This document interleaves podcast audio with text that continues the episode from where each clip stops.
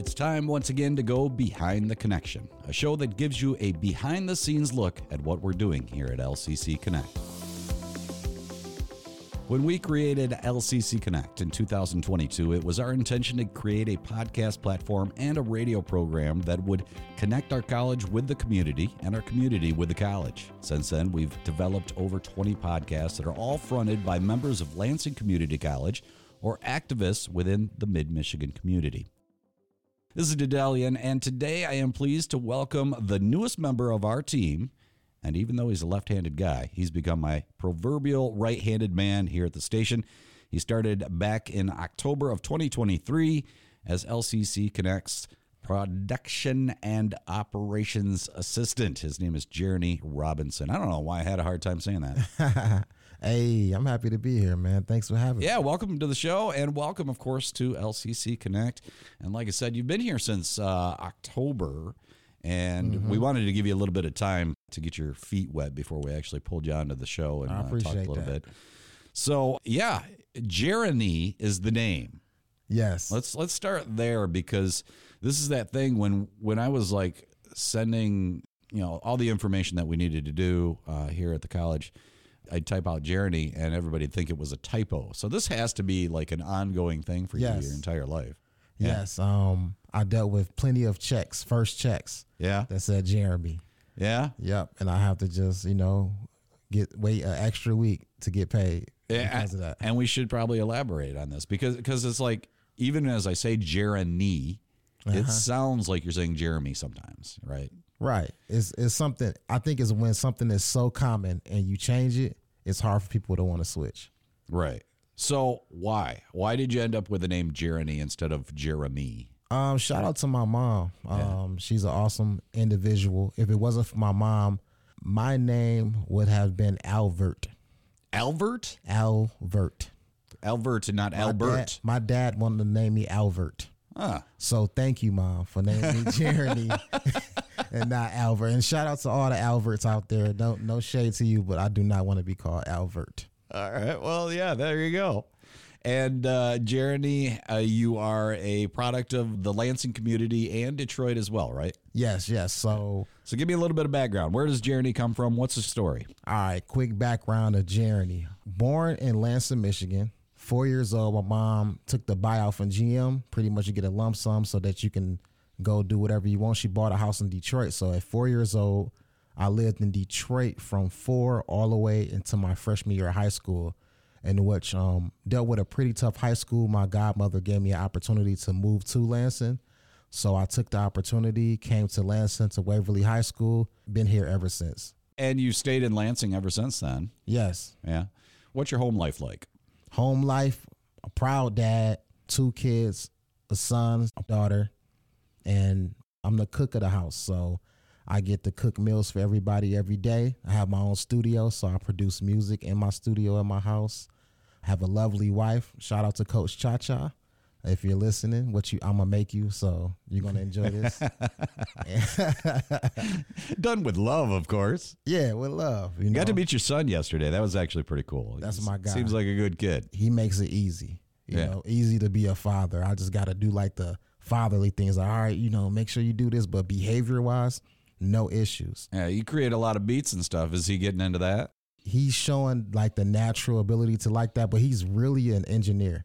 Okay. He loves tinkering with things. So I, I don't want to be the father where I want you to do exactly what I do, follow my footsteps. Uh, I want him to naturally show me what he likes, and then I want to put him in the best situation to be able to follow those things. Gotcha.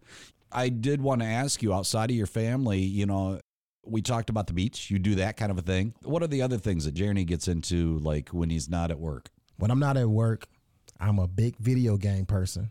Hmm? So I love video games. What do you usually play? A little bit of everything. Um, I was a little bit of a, I'll say a jack of all trades. At school, I was a nerd. At the same time, I was an athlete.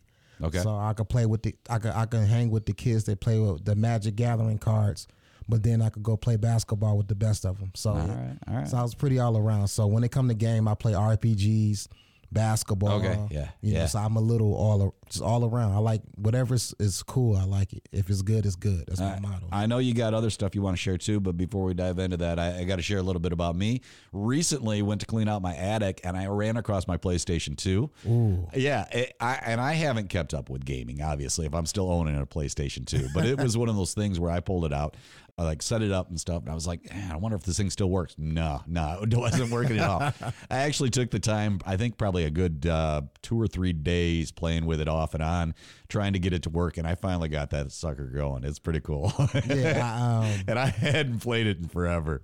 PlayStation 2 was when we, as gentlemen, learned how to fix stuff.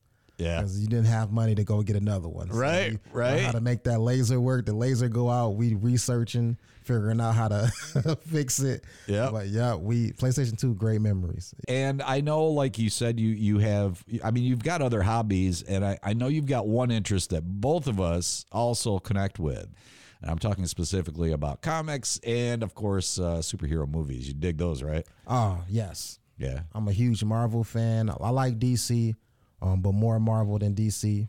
yeah, I agree with that. Yeah, It's because that's what I was exposed to. Me and my cousins used to um, collect cards.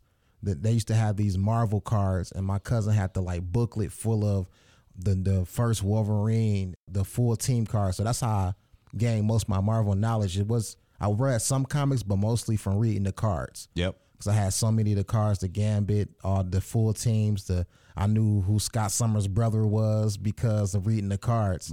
So before like they reveal stuff in the sh- in the movie, I'm like, oh, I know who that is, and so it was cool to see it in live action. I had the same thing. I had the uh, the Marvel Universe comics, so you you know explained each and every one of them. So that was, that was cool too. Yeah. Yeah, that's cool. Real good backstories. I recommend it. You know, the funny thing is, is what stood out about you when we were interviewing everybody. You had a very positive attitude. I mean that with all due respect to all the other applicants, because they were, uh, you know, it was strong competition. Uh, but it was your positive attitude that came forth. I think during that, though, it has always been a, a struggle for me to explain exactly what LCC Connect is. And I don't even know that you quite understood what it was that we were doing either. and, and that, again, that's not just you. I don't think any of the other applicants quite knew at that point. So now that you've been here for a little bit, how would you explain what we do here at LCC Connect to somebody who has never heard of it? I, I will say that LCC Connect is a platform.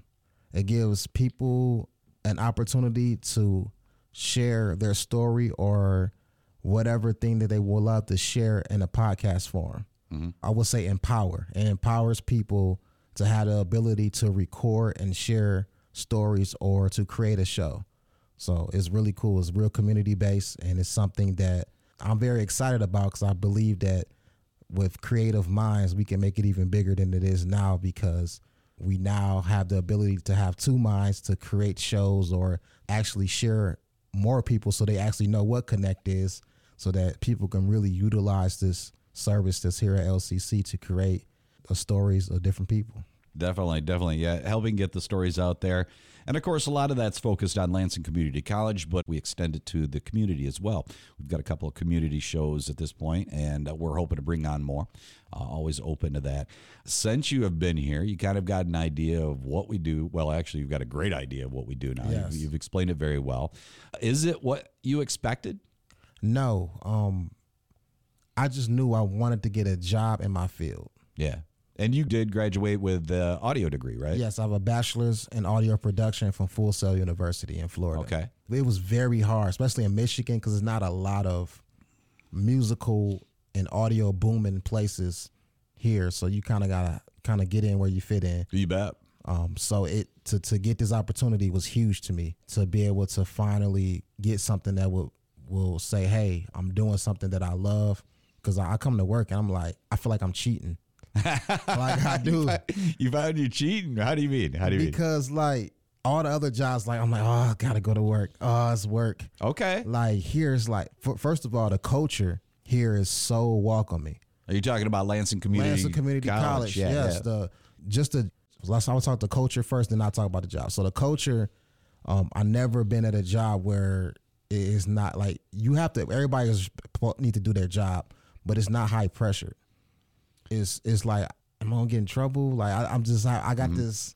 you know, I'm so used to jobs where they are watching you, they micromanaging you, and they're hard on you because they're watching your every move. And even when you do the right thing, they still find something to, you know, make To you nitpick feel, on, yep. nitpick on you. Where here it's like, man, I, I feel so welcome. I'm like, I, I want to do better. Like, where can I grow at? Because y'all, y'all making me feel like you trust me so much. I want to make sure I give my best and make sure I'm growing. I can appreciate that, and and I can also tell you that you know when a mistake is made, uh, there's acceptance. It's not always uh, you know like the end of the world. Yeah. And and that's as adults, that's how we should treat each other. Definitely, I, all- as adults and children. Yeah, yeah. facts, facts, and we all should respect each other, show that love to each other, and, and know that we're all trying to grow, and we got the same, you know, goal to all have success and build where we're working. Yeah, and I'm always hesitant to uh, refer to any place that I work as uh, a family environment, but it does give you a little bit of that vibe from time to time. Yes, and I I know a couple of people that I've came across that I know just because in Lansing I do a lot of things around town, DJing and just being active in the community. So a lot a lot of people that came to do shows, I'm like, oh, I, I know her, I know her, I know, and it was super cool, like to see people that I know, and it was kind of like a confirmation thing, like, yeah, you're supposed to be here. Yeah. Okay, so uh, let's get back to the job. It was it what you, what you expected? Yeah, it wasn't what I expected. I I didn't know what was gonna happen. I just knew I wanted to do a job. But when I got the job, and I'm like, I'm editing audio. Like this is cool. Um, I, I did this. It's actually like this is kind of easy, but the hard part was learning like your process. Right. Because I'm really big on. It's not about me. It's about what is expected so far as the job and learning how to do that the right way instead of being like, oh, I, I got this degree. I know how do it. doesn't matter. Well, and you've been able to utilize that degree Yes. from time to time. There's been a couple of things that uh, you know you you've experimented with a little bit. Uh, we had the one. Uh, it was an interesting interview where we had a lot of boom action in there, Right. And, and it was out of our control. It wasn't something we could do, but you you managed to actually like tailor it a little bit so that the equiness wasn't there as much and it wasn't Right. as bassy. Right. So you've been able to utilize it a little bit. And of course, uh, you know, as we're talking about it, for me, I didn't do audio. I did broadcasting. And broadcasting is all about making sure everything's uniform and that it's always consistent. And you've been great on picking up the the baton and running Thank with you. that. So you've been doing a great job with it. So uh you kind of already answered it. I, I don't even know if I can ask it, but what's the most exciting facet of the job that you've found so far? Uh, the exciting thing is I'm the kind of guy that likes variety. Okay. Um, my favorite food is chicken tenders because I can change the sauce. I can I can make it whatever I want. I can make it sweet and spicy, mild. Very good. So this job allows me to have variety. A lot of variety. Yeah, like you never know. You know, anybody can come in here and start a new show, create something new, and then it's different layers to it. So Mm-hmm. you're not just doing the same thing all the time. You're able to kind of step away and, and take on tasks. One of the things that I like and that I've found is is after I feel like I've got everything down, something new comes about that makes me go, okay, I got to learn something new. That's audio. Period. It's Yes, it always- is. It's always something to new, learn. that is, it is. All right. So overall, what's your life philosophy? If if you were to summarize it in one or two sentences, what is it? My my philosophy: treat others as you want to be treated, and love life and love the people that want to live life with you. That's good. That's Yeah. good. Well, again, his name's Jereny Robinson. He is officially a part of LCC Connect as our uh, production and operations assistant, and I do greatly appreciate having you on board. You do not know how much I appreciate having you here. I appreciate being here. You understand what situation I just came from to come here to this environment where I mentally am healthy. All right. We are going to finish off, as we always do here on Behind the Connection, with the random question generator. this is from the Let's good go. folks at, uh, I, th- I believe it is the University of Washington. So I'm going to click the uh, question generator and we're going to find out what comes up. Hey, let's go. What was your best birthday? Hey, we can do this. Okay. you got this So, already? Yep, I got it. This it sticks in my mind. I would have to think about this. No, man, because like I, I grew up poor, man. So it's certain things that like just sticks out heavy. My mom, she sacrificed. She did some cool stuff for me. My- One of my favorite birthdays, um, the PlayStation The original. original. Yeah, it's a store called Blockbuster. I don't know if anybody remember it. Oh yeah. yeah, but Blockbuster used to be able to rent like game systems because back then a lot of people couldn't afford. I remember the PlayStation was a thousand dollars. It was something ridiculous like that. Like it was a high. Yeah, price. back back when they yeah, first when they released first it. released yeah, it. Yeah. It was ridiculous. So you can rent them. So for my birthday, my 11th birthday, my mom rented a PlayStation. I got to keep it for four days. And it came with like two games, and I remember like playing th- like these 3D games, and like it was super super cool. All my cousins came over because they're like, "Oh, he got the PlayStation. Jereny got the PlayStation." So like it was one of the coolest moments. I was like the coolest kid at that one moment because my mom, you know, spent that nice amount of money to allow me to rent it and play it. Then I went back to my Sega Genesis after that, but it was you know it was a good moment.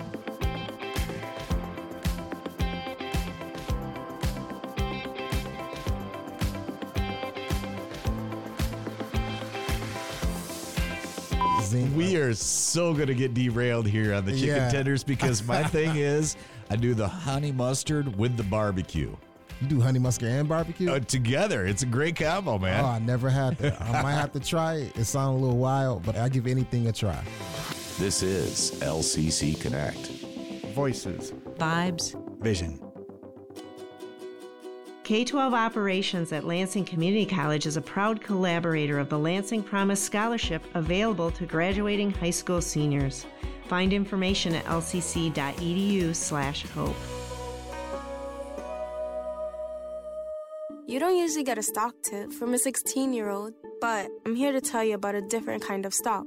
It's called Better Futures, a stock for social change that's not about making money. Instead, you invest to help students like me go to college. This is beyond a simple donation. It's the opportunity for America to invest in its kids and take an active stake in the future of the country. The return on your investment isn't money. What you get back is knowing you protected our potential. So one day, that potential can grow up to become surgeons and architects, executives and engineers, people who can change the future just by being a part of it. My name is Alicia, and I'm your dividend. Invest in better futures with UNCF. Visit uncf.org/invest. A mind is a terrible thing to waste, but a wonderful thing to invest in. A public service announcement brought to you by UNCF and the Ad Council. Lansing Community College welcomes transfer students. Transfer students may apply prior credits toward their LCC degree, certificate, or transfer program. Learn more at lcc.edu slash you belong. LCC Connect. Voices, Vibes. Vision. You are listening to Written in the Stars, Books and Beyond, where hosts from the LCC Library sit down with writers, publishers, entrepreneurs, and literary enthusiasts of all types. Join your host, Amy Ewald, Robin Moore, John Salaiji, and Abby Tebow as we explore the very heart of the written word. Welcome to Written in the Stars, Books and Beyond. I'm your host, Amy Ewald, and I have my co host, John Salaiji, here today. And today we have our author, Susan Serafin-Jess, and she's here to discuss her book, Wild Horses A Crime Revisited.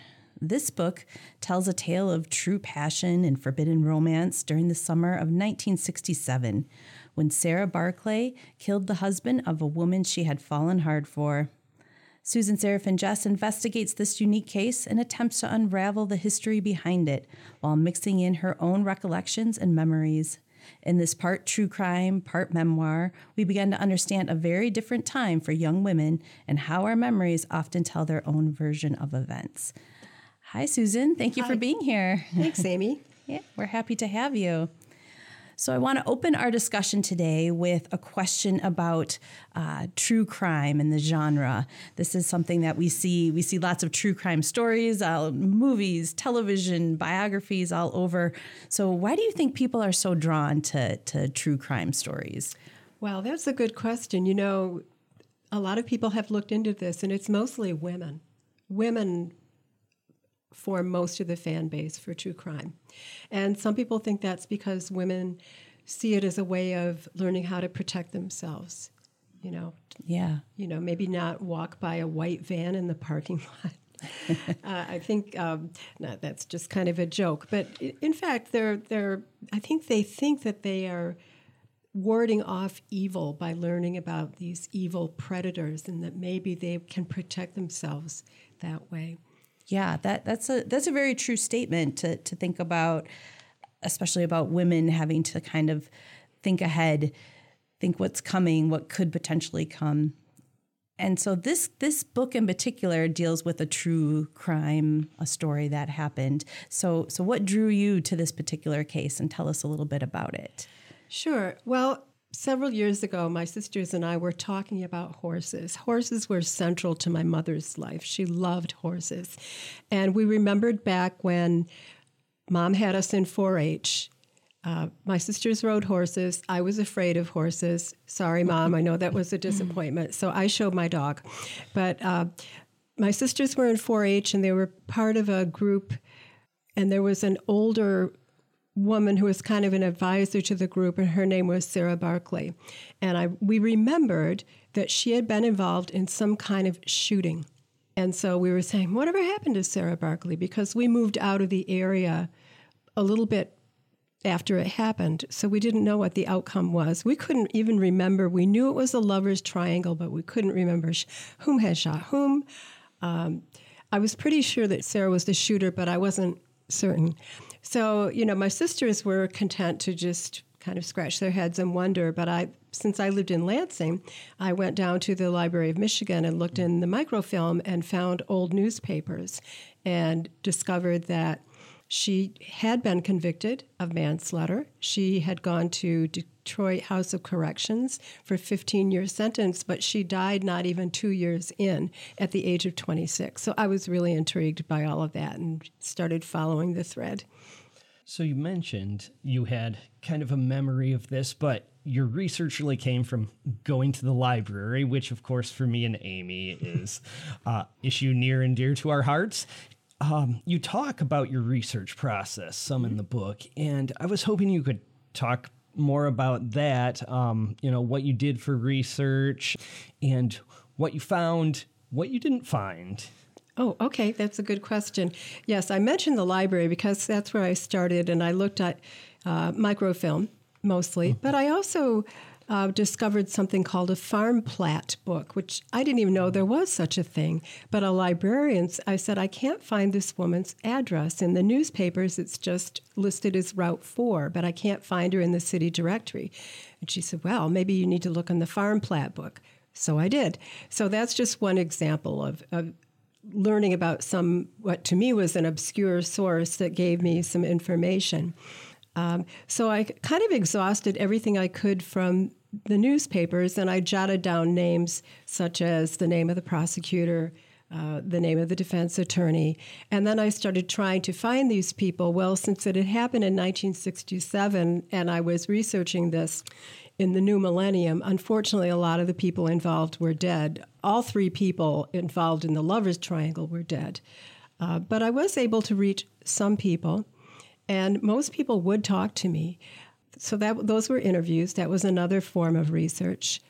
Documents were the hardest to get a hold of mm. because everything happened so long ago that it hadn't been digitized, so I couldn't find things online. Yeah. Um, it took me several years to hunt down the appeal transcript and her death certificate. It's interesting because um, as you were describing your research process and in the book too, kind of your memories brought up a lot of memories for me too. My first job actually was at a title insurance company where I went through the farm plat books and I would like help do the title insurance for these plots of land. And so as you describe those, I remember vividly like the farm plat books, right? And so and another thing you describe in your book is doing the research uh, maybe it's at it was at Marshall Library, a small a small library um, in that part of the state. Not at Marshall, but in that part of the state was where I had my first library job as a librarian, and I was oversaw the local history room. So I handled those types of questions. And here I am, like fresh out of library school and didn't really know the area or that kind of thing. And I would feel, you know, those kinds of questions that came in. So your memories have brought up like a bunch of memories with me as well. And I think that's really interesting the way uh, memory kind of works like that. And I and I see a lot of that in your book as well. Um, you know, kind of about memory. That seems to be another big theme of your book. Definitely. Yeah, I had gone to the Marshall Library to look at yearbooks because I wanted to see pictures of Sarah and um, just to see what, you know, what girls looked like then because she didn't look like the other girls. And there was just, you mentioned getting the job just out of college. Mm-hmm. The person in charge of, of the history room it wasn't a room, it was just an area. But Marshall was also a very young person, you know. And so, uh-huh. you know, when I was talking about this thing that had happened in 1967, I thought, well, she wasn't alive in 1967, but that's okay. She was helpful. Um, and then my friend and I also went to the cemetery, which I write about in the book, but we, we couldn't find her uh, grave, even though we had directions. So I've got to go back. So, so you you haven't been able to find her her grave yet at all. Oh, I think I could now. Oh, just, you could now. Yeah. Okay, yeah. I just got busy doing other things. Uh, sure, sure, understandable. memory is a, a, pretty big theme throughout the book. Um, actually, one quote that I, I really enjoyed was Memory is like a game of telephone, except instead of a whispered word changing from child to child, it is whispered by a remembered version of ourself to a series of subsequent selves and arrives here in the present garbled. yes. Yeah. So, um, so memory is very fallible. How did your own memories sort of influence your writing and influence your story? How did you incorporate them in there? Yes, I write a lot about memory in the book. And, you know, concurrent with writing this book and trying to find old documents, I was searching my own memory, but it was also at the same time that my mom had Alzheimer's. So I was thinking a lot about memory. Yeah. And she, I, th- I think I mentioned in the book, I asked her, Do you remember Sarah Barkley? She thought hard. She said, I remember somebody raucous. That was the only word she could come up with was raucous. Um, I, I think that mostly what I what I found myself thinking about as I was delving into my memory was what life was like for girls when I was growing up and what it was like to be a girl who was different. And in Sarah's case, she was different because she was. Uh, well, we didn't have language that we have now. I think maybe if she were a young person now, she might describe herself as non binary or gender fluid. I don't know. But back then, she was just kind of, she stood out in this small town as looking like a dude, you know. And they were very, even, it was a little bit loosening up by the time I was in high school, but it was really pretty restrictive about what it meant to be a girl. I think I mentioned in the book, for example, this is before high school, but in elementary school, I had wanted to be on the safety patrol, but girls couldn't be on the safety patrol. I'm still bitter about that, by the way. yeah, you even do mention, I think, in one point about different advertisements for women for jobs.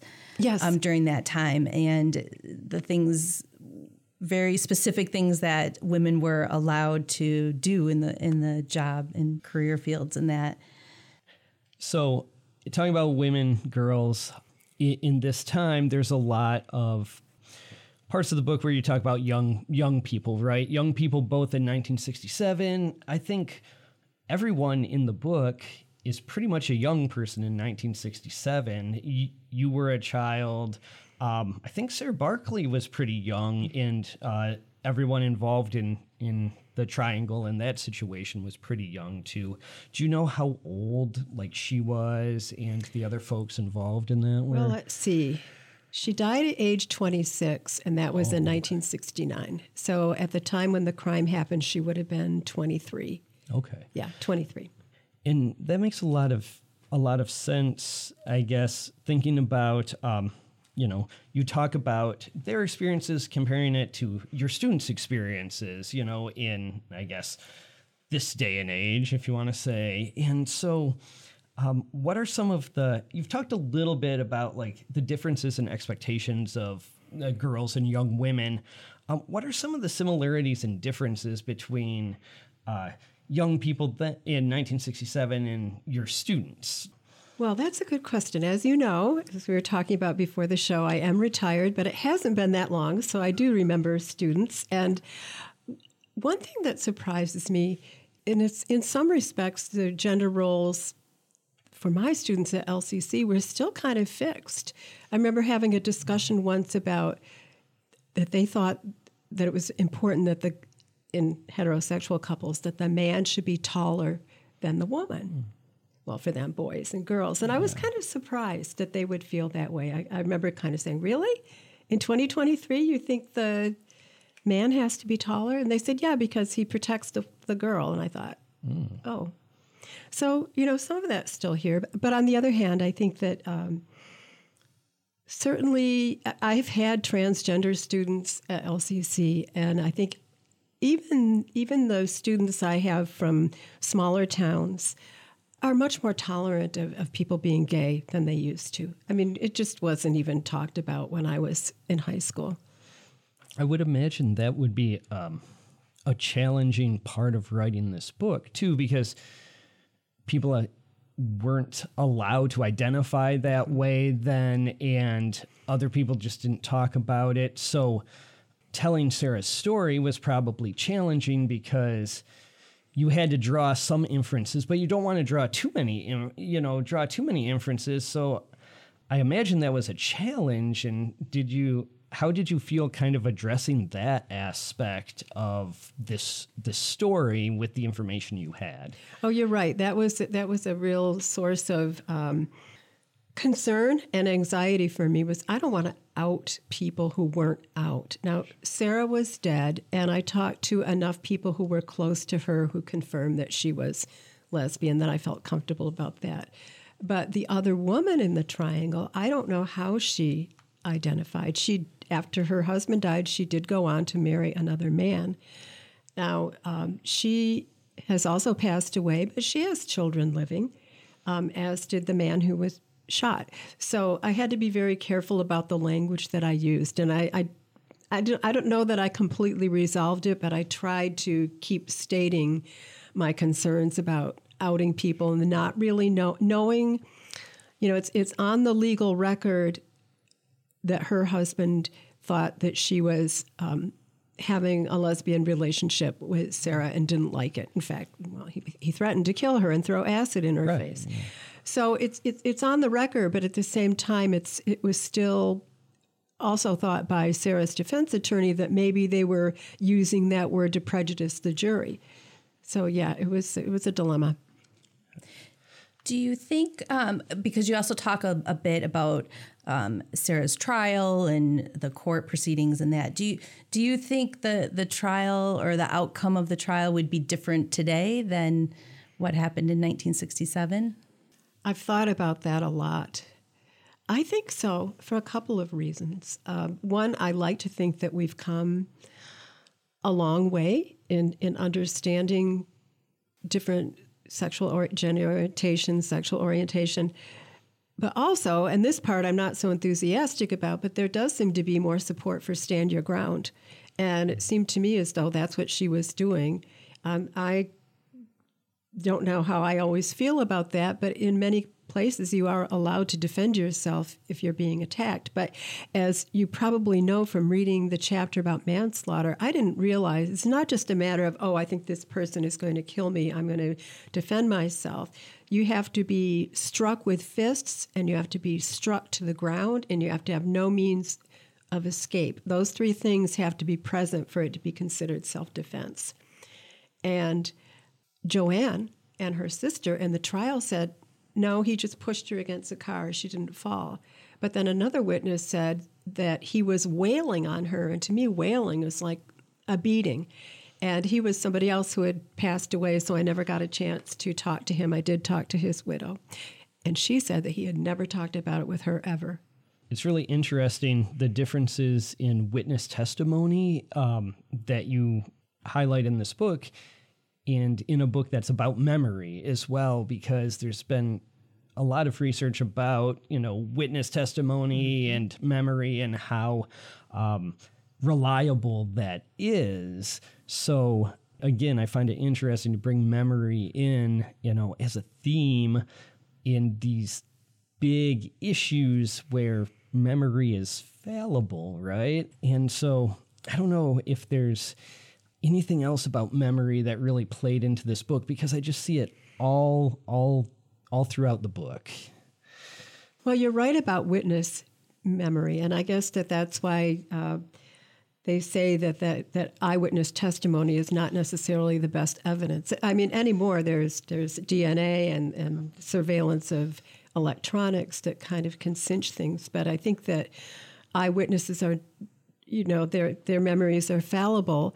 Um, it's also interesting the the different language that people will use. I just mentioned about um, Mr. Dobbins being quoted in the appeal as saying that um, that her assailant was just wailing on Sarah, and so you know, I, one thing that I had to do often in this book was to look up words and make sure I knew mm. what, what they meant. Sure. And you know, wailing does imply a beating, so that's what he saw.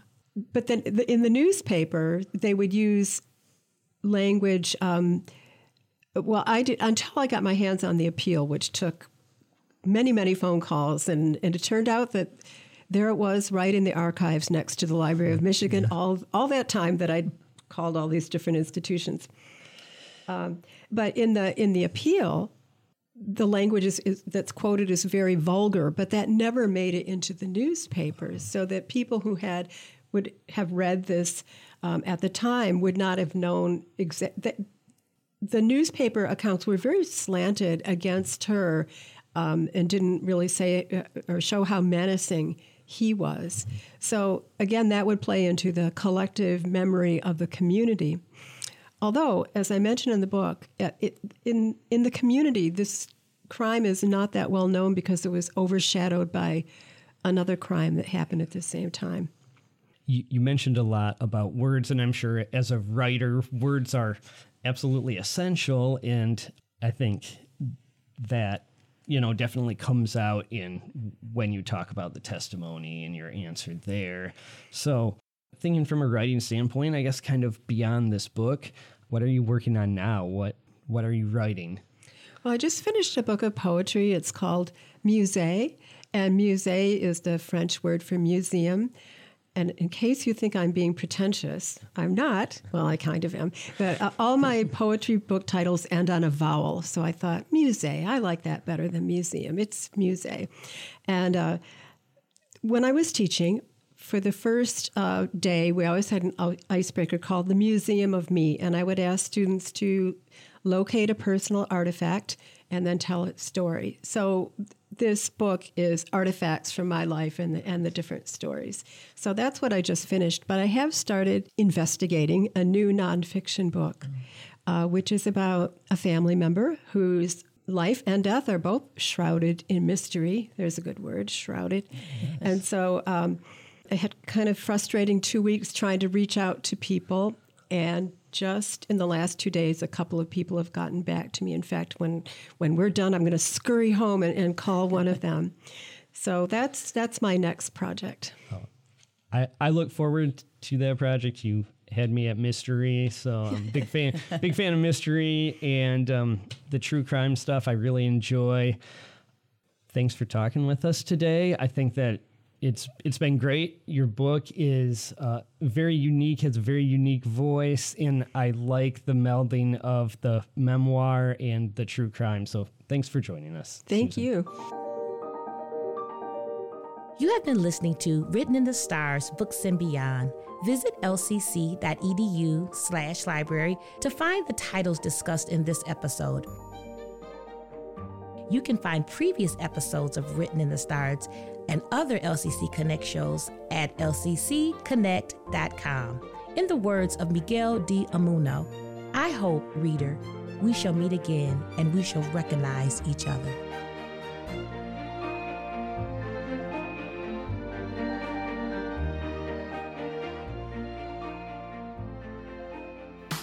Connecting you with Lansing Community College. This is LCC Connect. LCC. Connect. Voices Vibes. Vision.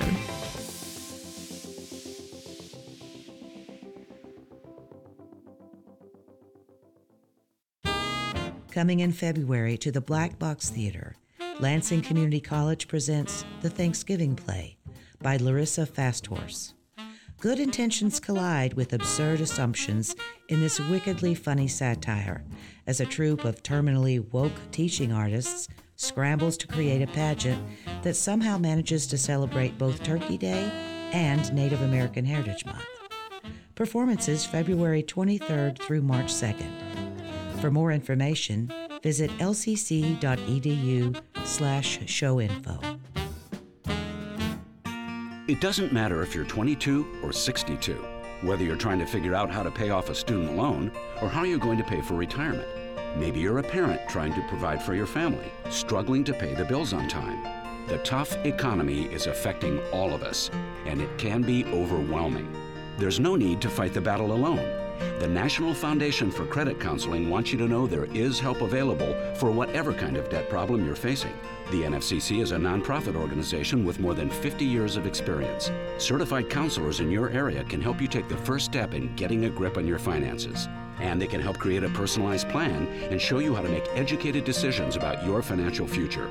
You are not alone. Let the NFCC help get you started. Call them at 800 388 2227 or visit debtadvice.org. That's 800 388 2227 or visit debtadvice.org. This has been a public service from the NFCC. The Lansing Community College Foundation provides scholarships that make education possible, change students' lives, and uplift our community.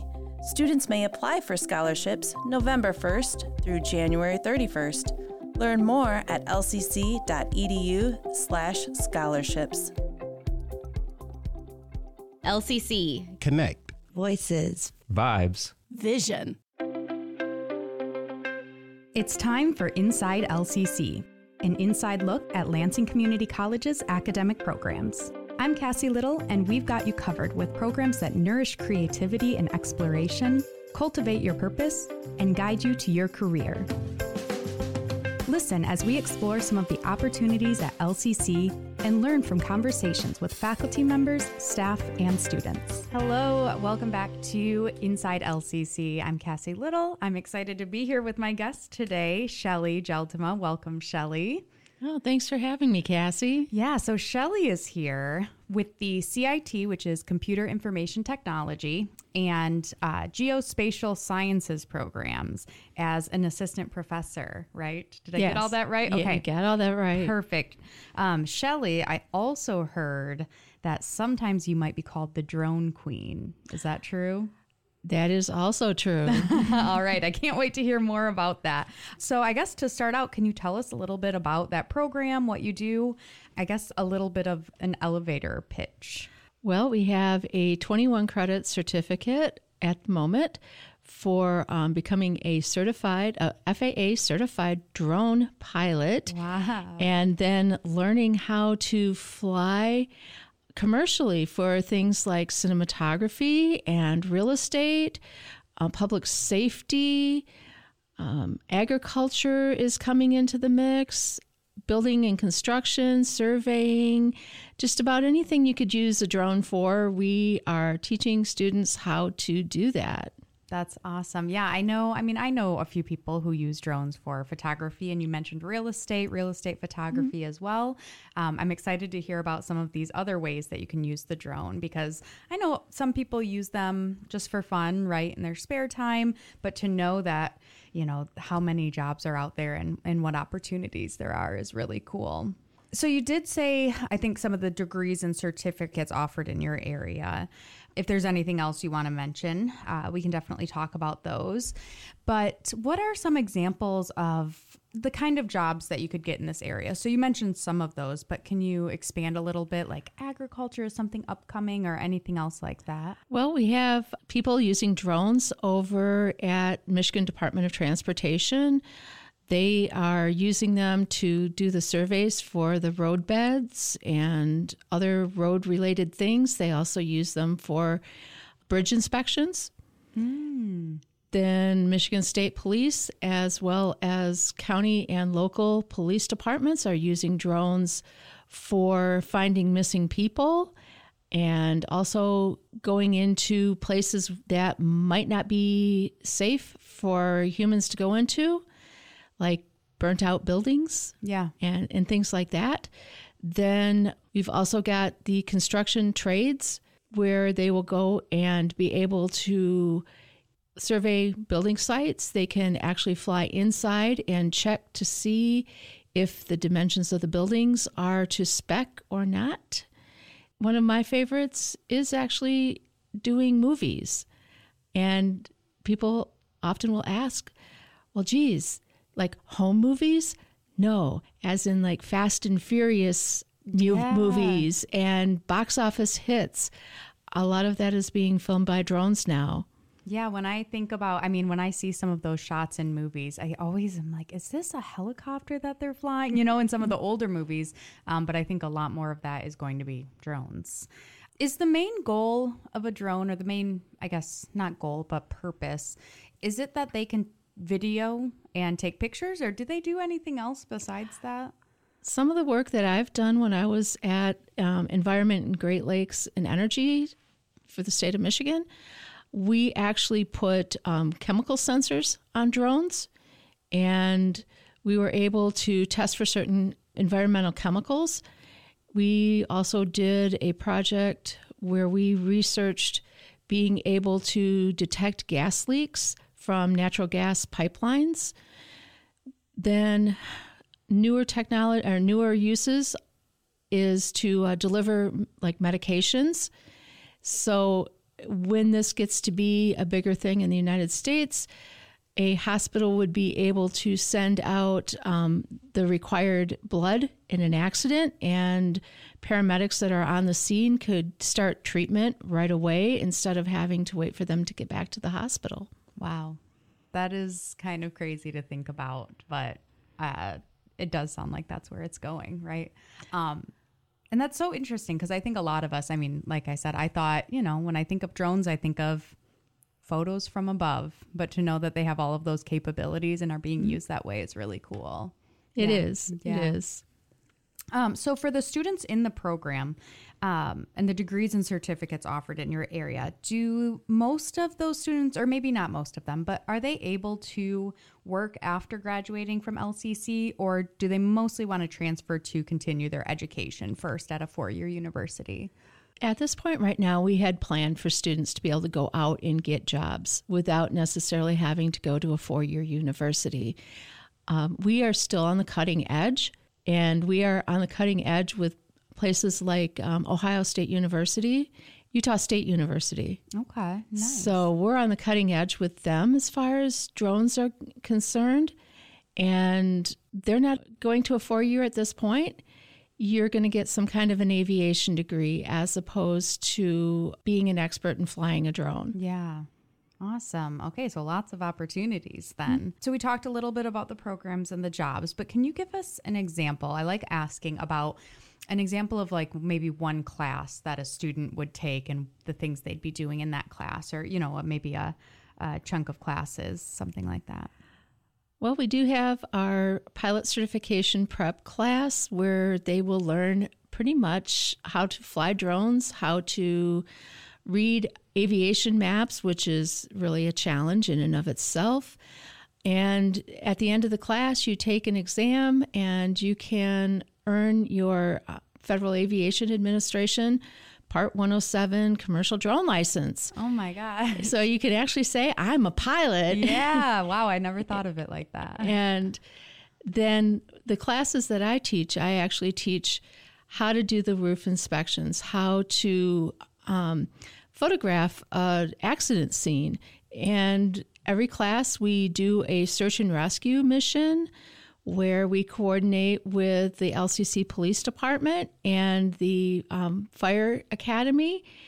And we will create a scenario where one of their fire dummies manages to get lost on campus, and my students actually have to go find them using the drone. Wow.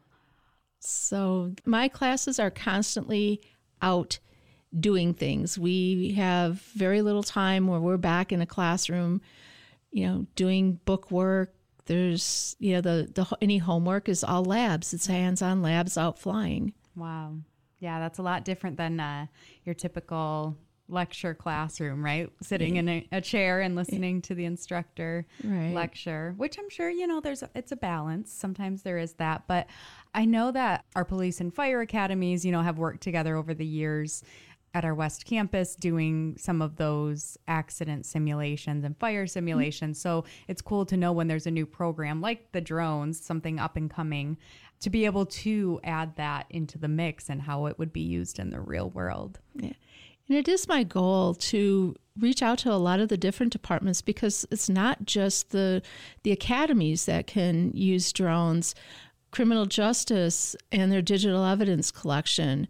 I would love to get with some of the sciences where if they want to go and look at like biology, let's go f- look at what's in this lake. Yeah. And we can put a drone over it. So I'm trying to get our, you know, program out for everybody and sit there and say, no, we, we welcome everybody to come in and take advantage of what my students can do for them and how my students can learn. Then, you know, we also have the drone certificate stackable. So if you want to be a biology major, you can be that, you know, biology major and get a drone certificate. And I love the collaboration across the different programs. But then also thinking of the flexibility of that, of getting that drone certification and working in anywhere from, I think you said soil testing and um, with chemicals to criminal justice and or cinematography. There's so many options. Yeah, there and there are, Yeah. and they're and they're growing. This, I mean, I, I hate to uh, use a pun of, you know, the sky's the limit. Yeah. but right now, that. we really have no limits on what we can do with this technology. Yeah. So I want to make sure for your area, kind of geospatial sciences and CIT, is it more than drones or is that kind of what the focus is right now? It's actually more on the geospatial side. And because drones, yes, they're fun to fly, but unless you can handle the software and the IT end of it, once you fly and take all the videos and take all the pictures, all they are is pretty pictures until you start using the geospatial sciences to do the analysis, where we can, again, assess crop health just by looking at the video. We can assess the health of a lake just by taking videos and running it through software. They can tell, you know, is this a healthy lake? Are there, you know, animals in this area? We can count animals. We can, like I said, do bridge inspections mm-hmm. without having to put somebody in danger of falling off the bridge. Right. Yeah. They, the drone can get places that people can't, Can't- right? can't go. Yeah. Absolutely. But it's more than just flying, it's being able to interpret Right. what you found afterwards. right, Right. It, and and that's it is like i said we can get a bunch of pictures but unless we have trained people that are behind the scenes analyzing that data it's nothing it will never get any further than a pretty picture Yeah, that makes sense. I think you said you're in the classroom, you're working with students a lot, right? Are there any stories that you have about your students or any classroom experiences or even your experience working in the field, background you have in the subject? I know you've shared a lot, which is really great and I appreciate. The thing that always amazes me is they come into the class the, my first class and say oh my gosh i'm going to crash and i'm going to crash a drone and it's going to cost a lot. and it's going to cost and it's going to cost a lot Yeah.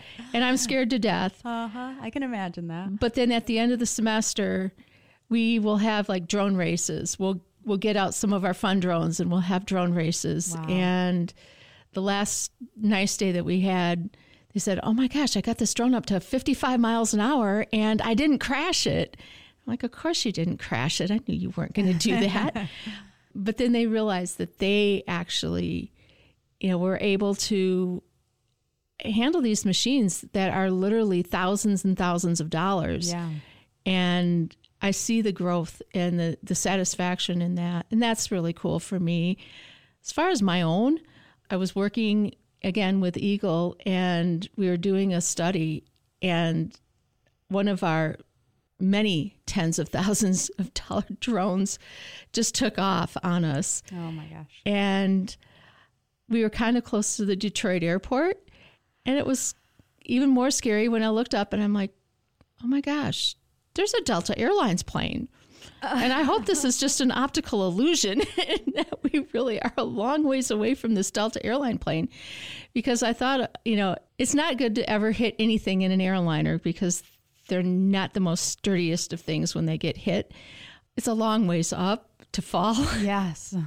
and I sat there and I'm thinking, I'm my boss's seventy thousand dollar drone is going to crash Yeah. into this airline.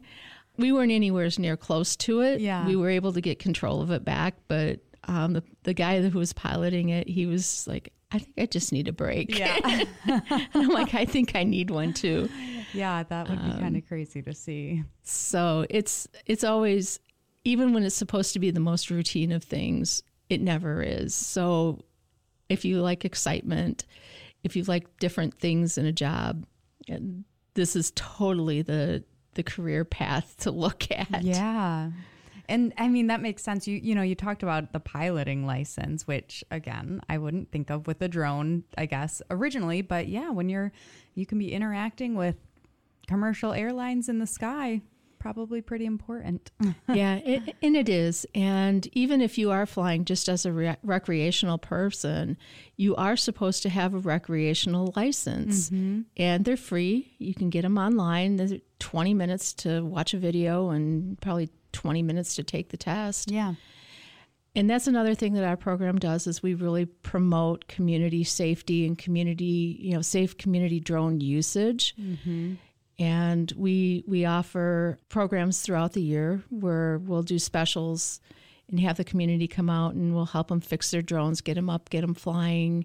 In the spring, we're going to take part of the FAA um, Safety Day, the last Saturday in April, which is April 27th. We'll be holding um, free recreational certification classes. Oh, good. That's awesome. Well, we'll- we will make sure to put that information in the show notes also, or um, the place you can find more information about that. But I love that. I think we covered a lot, um, but I want to make sure we can talk about anything else. Is there anything else you want to share about the program or anything, you know, that people might want to know? Well, like I said, we welcome all the majors here at LCC. We can find a way to use a drone in just about everything that is offered at LCC.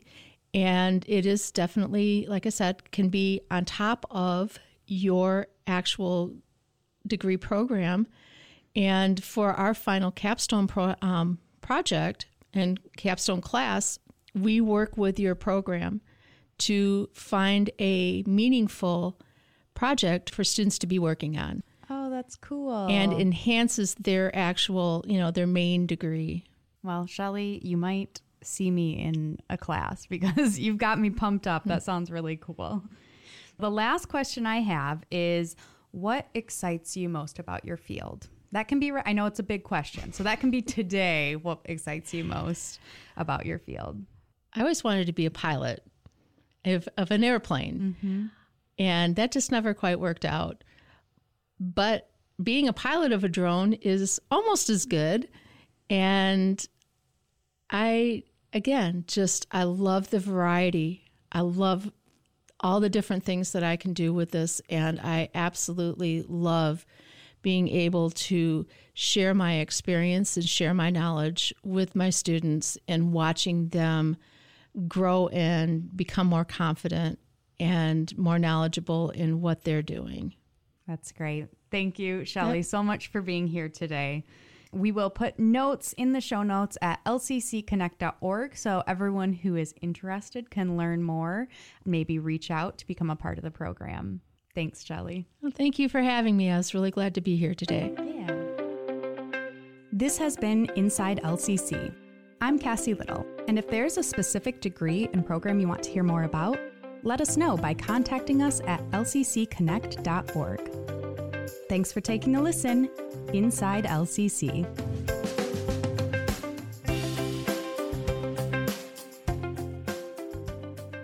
This is WLNZ, Lansing.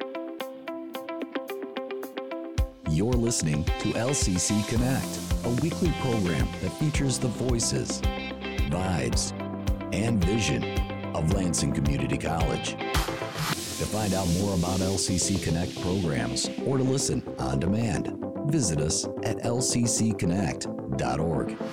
LCC Connect. Voices Vibes. Vision